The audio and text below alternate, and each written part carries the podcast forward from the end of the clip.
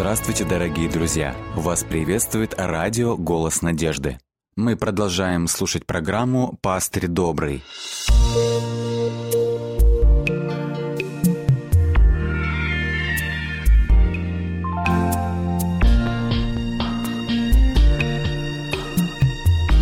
Программа «Пастырь добрый». В начале наших размышлений я хотел бы зачитать одно из определений понятия «революция». Революция – это освобождение основной массы населения от некой разновидности рабства, откуда основной лозунг революции – свобода. Однако следует сказать, что даже если возгорались восстания, посмотрите, что в свою очередь писал однажды известный автор Фридрих Энгельс. Он говорил: «Люди, хвалившиеся тем, что сделали революцию, всегда убеждались на другой день же, что сделанная революция совсем не похожа на ту, которую они хотели сделать». Это то, что Гегель называл иронией истории, той иронией, которую избежали немногие исторические деятели. Как мы видим, над революциями, которые совершал человек, история только иронично посмеивается. Почему? Потому что они не достигли, чего хотели сделать, потому что добивались мнимой свободы. Что представляет собой истинная свобода? Иисус Христос однажды сделал следующее заявление. Евангелие от Иоанна, 8 глава, в 30 стихе. Иисус обращается к тем, кто собрался вокруг Него, и говорит: «И познаете истину, и истина сделает вас свободными». Давайте посмотрим, в какой ситуации Христос произнес это заявление, чтобы понять, от какого угнетения призывает освободиться Иисус Христос. В предыдущей 7 главе мы находим, что Христос пришел в Иерусалим на праздник Кущей. И далее в 8 главе, во второй части этой главы, представлен длинный и очень сложный диалог Христа с фарисеями. Давайте кратко проследим суть этого диалога. В 12 стихе 8 главы Христос заявляет: «Я свет миру. Кто последует за мной, тот не будет ходить во тьме, но будет иметь свет жизни». Христос не случайно именно в этот момент произнес эту фразу. Дело в том, что в первый вечер праздника Кущей совершалась церемония иллюминации храма. После наступления темноты посредине двора храма зажигали 4 гробанных подсвечника, и свет от этих подсвечников заливал весь Иерусалим. Помимо этого устраивалось и факельное шествие. Все это соединялось в прекрасное зрелище, которое производило на присутствующих глубокое впечатление. Талмуд говорит, что это являлось уникальным событием, потому что ничего подобного не было ни в Риме, ни в Афинах, ни в Дамаске. И кто не посетил этого шествия, как сказано в Талмуде, тот не понял, что такое радость спасения. То есть все это представление, как мы видим из этой цитаты, символизировала радость спасения. В псалмах Давид говорит: «Слово Твое – светильник ноге моей и свет стезе моей». Поэтому мудрецы говорили: свет дается благодаря Торе, благодаря Писаниям. Тора освещает путь, и нам понятно, куда идти по жизни. В честь чего вообще был установлен праздник Кущей? Праздник Кущей был установлен в напоминание о блуждании в пустыне, о том, что народ жил когда-то однажды в кущах, в шатрах, и как Господь в виде огненного столпа направлял их в обетованную землю. Давайте вспомним некоторые ветхозаветные тексты на эту тему света. В Псалме 26 псалмопевец говорит: «Господь, свет мой, и спасение мое».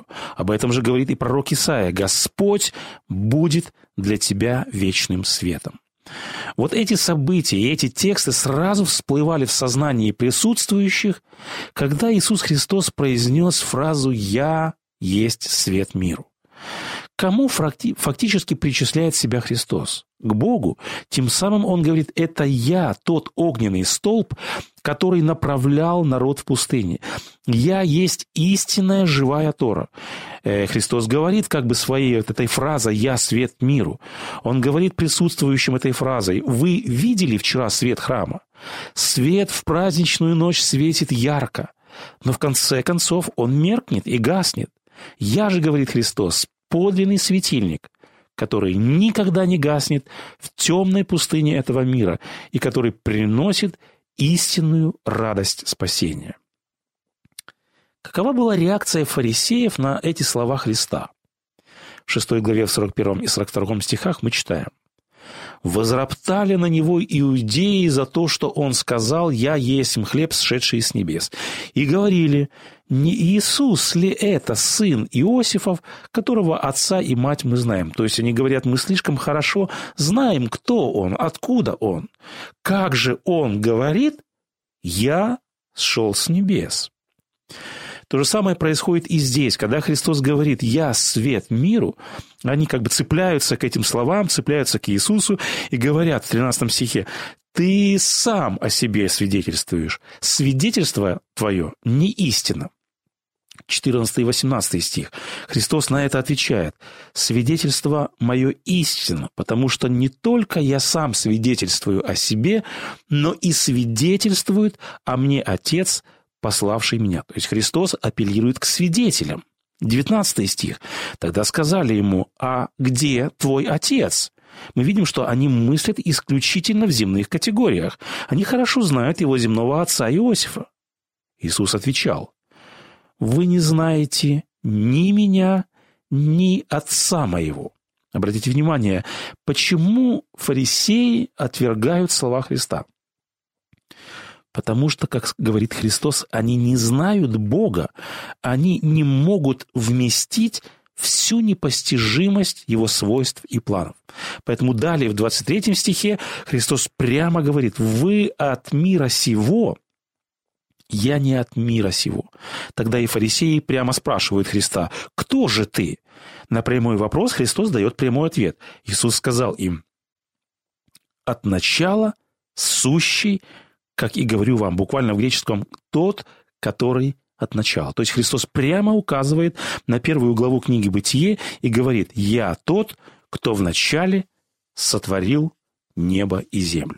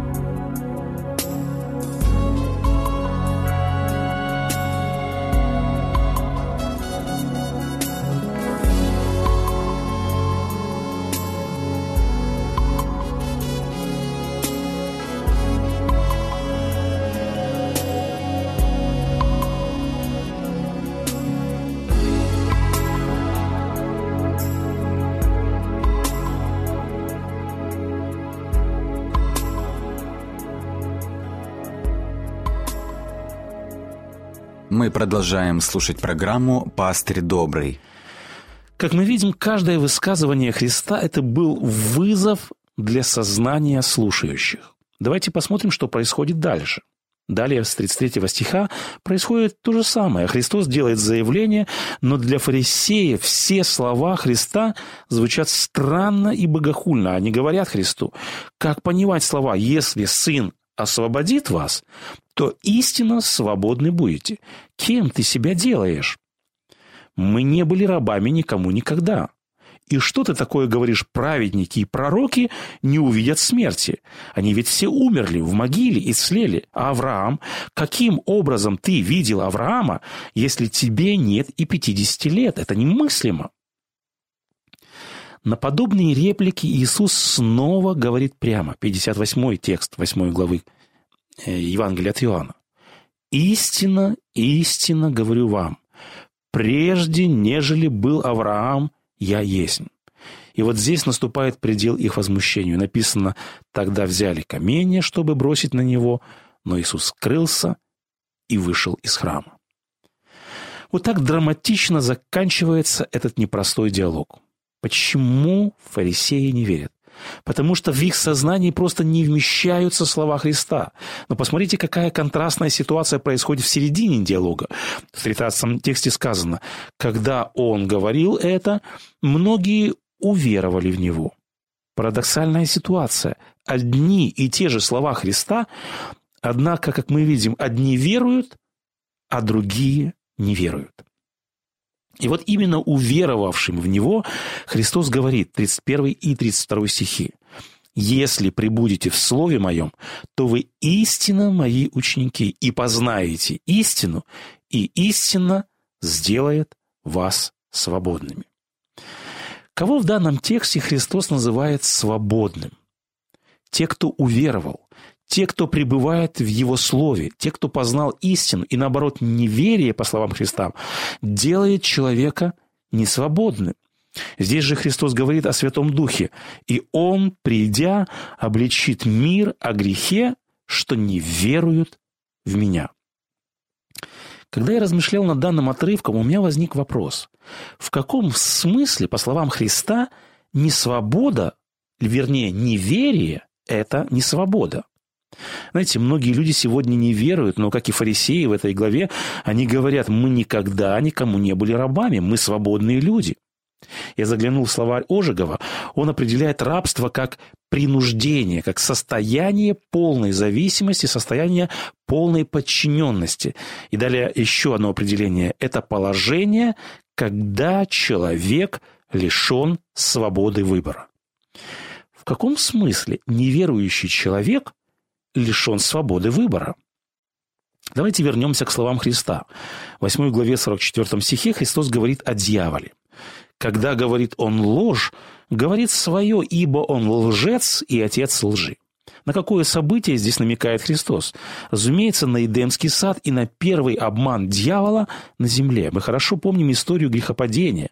В чем суть первородного греха? Чем соблазнилась Ева? В книге «Бытие» сказано: «И увидела жена, что дерево вожделенно, потому что дает...» И далее обратите внимание, что дает, что было для Евы соблазнительным, что стало для нее желанным. Написано: «потому что дает знание». Первый человек, как мы видим, пожелал не верить, а знать. Дело совершенно не в яблоке. Яблоко – это всего лишь некий символ знания. Господь говорит Адаму и Еве: «Я многого не могу вам объяснить. Многое просто недоступно вашему ограниченному разуму. Поэтому просто поверьте мне на слово». И проблема не в том, что разум захотел все познавать и все понимать. В чем роковое падение человека? В чем заключается суть грехопадения? В том, что знание покорило человека, и разум, к большому сожалению, присвоил себе право решать, что есть истина, а что истиной не является. Человек перестал питаться, образно говоря, от древа жизни и начал питаться от древа познания. Давайте посмотрим, кто мы по природе, какую власть над человеком приобрел разум, в каком конфликте находится разум и вера. Давайте зададимся вопросом. Может ли квадрат быть круглым? Разумеется, не может. А откуда мы об этом знаем? Разум, здравый смысл нам об этом говорят. Разум не позволяет нам по-другому мыслить. Здесь мы не вольны выбирать. Подобным образом 2 × 2 не может быть 5. Топоры не могут плавать, человек не может ходить по воде. Подобным образом в мире господствует и закон тления. Все, что имеет начало, имеет и конец. И это такой же закон, это такая же, образно говоря, истина, потому что это законы геометрии, это законы математики, это законы физики. Нравятся нам эти законы или они нам не нравятся, у нас нет выбора. Мы обязаны их принимать. Вот об этом и говорит русский мыслитель Лев Шестов.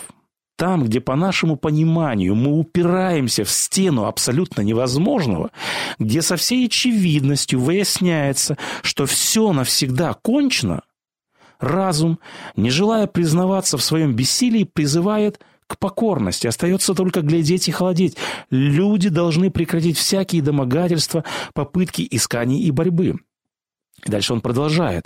В этом и только в этом всегда была задача земной мудрости – смирить непокорного человека. И вот еще одно подобное высказывание. На самом деле современная наука представляет систематически организованное восстание против свободы, против той наиболее роковой привилегии, которую имеет человек.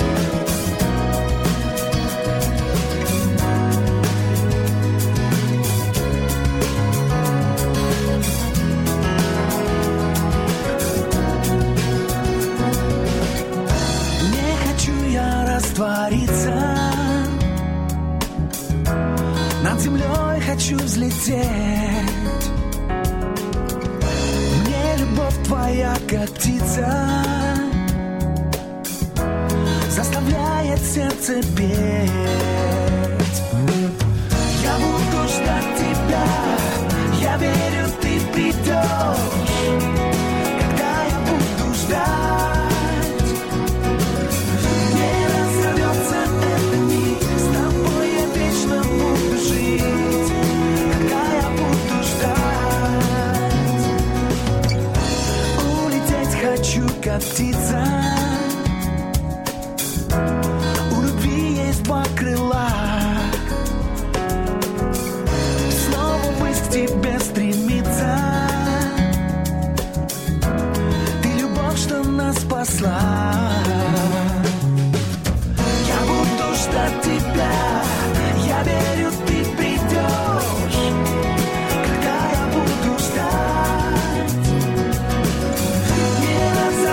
это небо.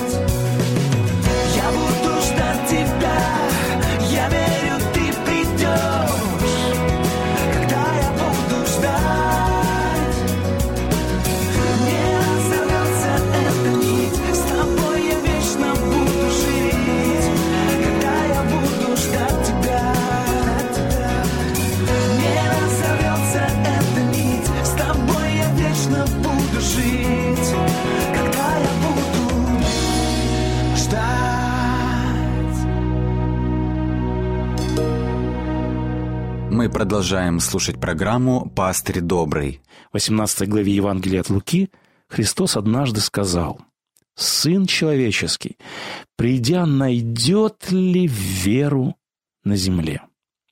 По словам Христа, весь мир пойман в сеть своего рационального мышления. Не так давно мне посоветовали посмотреть художественный фильм. Сюжет разворачивается в Нью-Йоркском метро. Профессор университета утрачивает смысл жизни, приходит на станцию и пытается покончить с собой, бросаясь под колеса электропоезда. Однако буквально в последний момент его успевает подхватить чернокожий человек. Как потом выяснилось, это был пастор. Он приводит профессора к себе домой после этой ситуации, после случившегося события, и между ними происходит непростой диалог. «Позвольте вопрос», — говорит пастор. «Вы...» — он задает вопрос профессору, узнав, кем он является. «Позвольте вопрос», — говорит пастор. «Вы прочитали за всю свою жизнь тысячи книг. Но скажите, какая польза от знаний, если они не удержат на краю платформы, когда экспресс летит со скоростью 130 км в час? Что именно с вами случилось, что из всех вариантов жизни вы оставили себе лишь экспресс?» «Вряд ли что-то случилось», — отвечает профессор. «Просто я, наконец, признал правду. Я не верую в Бога. Оглянитесь вокруг себя, крики и стоны мучеников. Тень топора нависла над каждой радостью. Каждый путь заканчивается смертью, каждая дружба, каждая любовь – это мучение. Утраты, предательство, боль, страдания, старость, презрение, ужасные и долгие болезни. И если это все, что смогла предложить мне жизнь, то у вас нет ни одной причины спасать все это. Потому что здесь нечего спасать», — говорит профессор. Пастор говорит: «Проклятие, какой в вашем сознании мрачный мир. Расскажите, что у вас за мир?» На что профессор отвечает: «Мой мир – это лагерь принудительного труда, откуда рабочих по неволе каждый день забирают по жребию на казнь. Вы говорите, что мне нужна любовь Бога. Возможно, я ищу прощения. Однако я в Бога не верую. Мне не у кого просить, мне некуда идти и нет пути назад. Осталась только одна надежда на небытие, и я хватаюсь за эту надежду». Вот что представляет собой жизнь без веры, без Бога, без прощения и без света впереди. Тот же пастор говорит профессору: «Как же можно не понимать, что с вами? Я вижу, как вертятся колесики и шестеренки, а еще я вижу свет, добрый, истинный свет в конце туннеля. А вы его не видите?» — задает он вопрос профессору. «Нет, не вижу», — говорит профессор.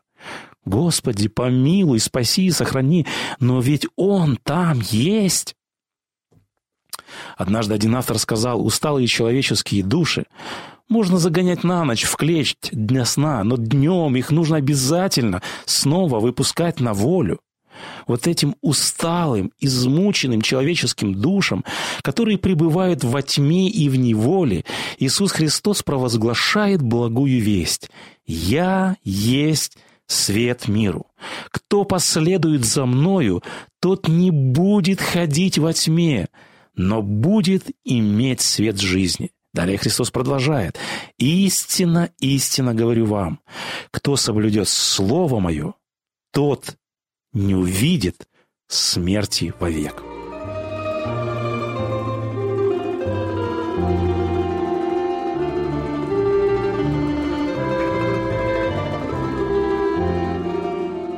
Дорогие друзья, вы можете оставить свои сообщения через WhatsApp и Viber по номеру +7 915 688 7601 или позвонить нам на бесплатную линию, которая работает на территории Российской Федерации. Номер 8 800 100 ровно 1844. 8 800 100 ровно 1844.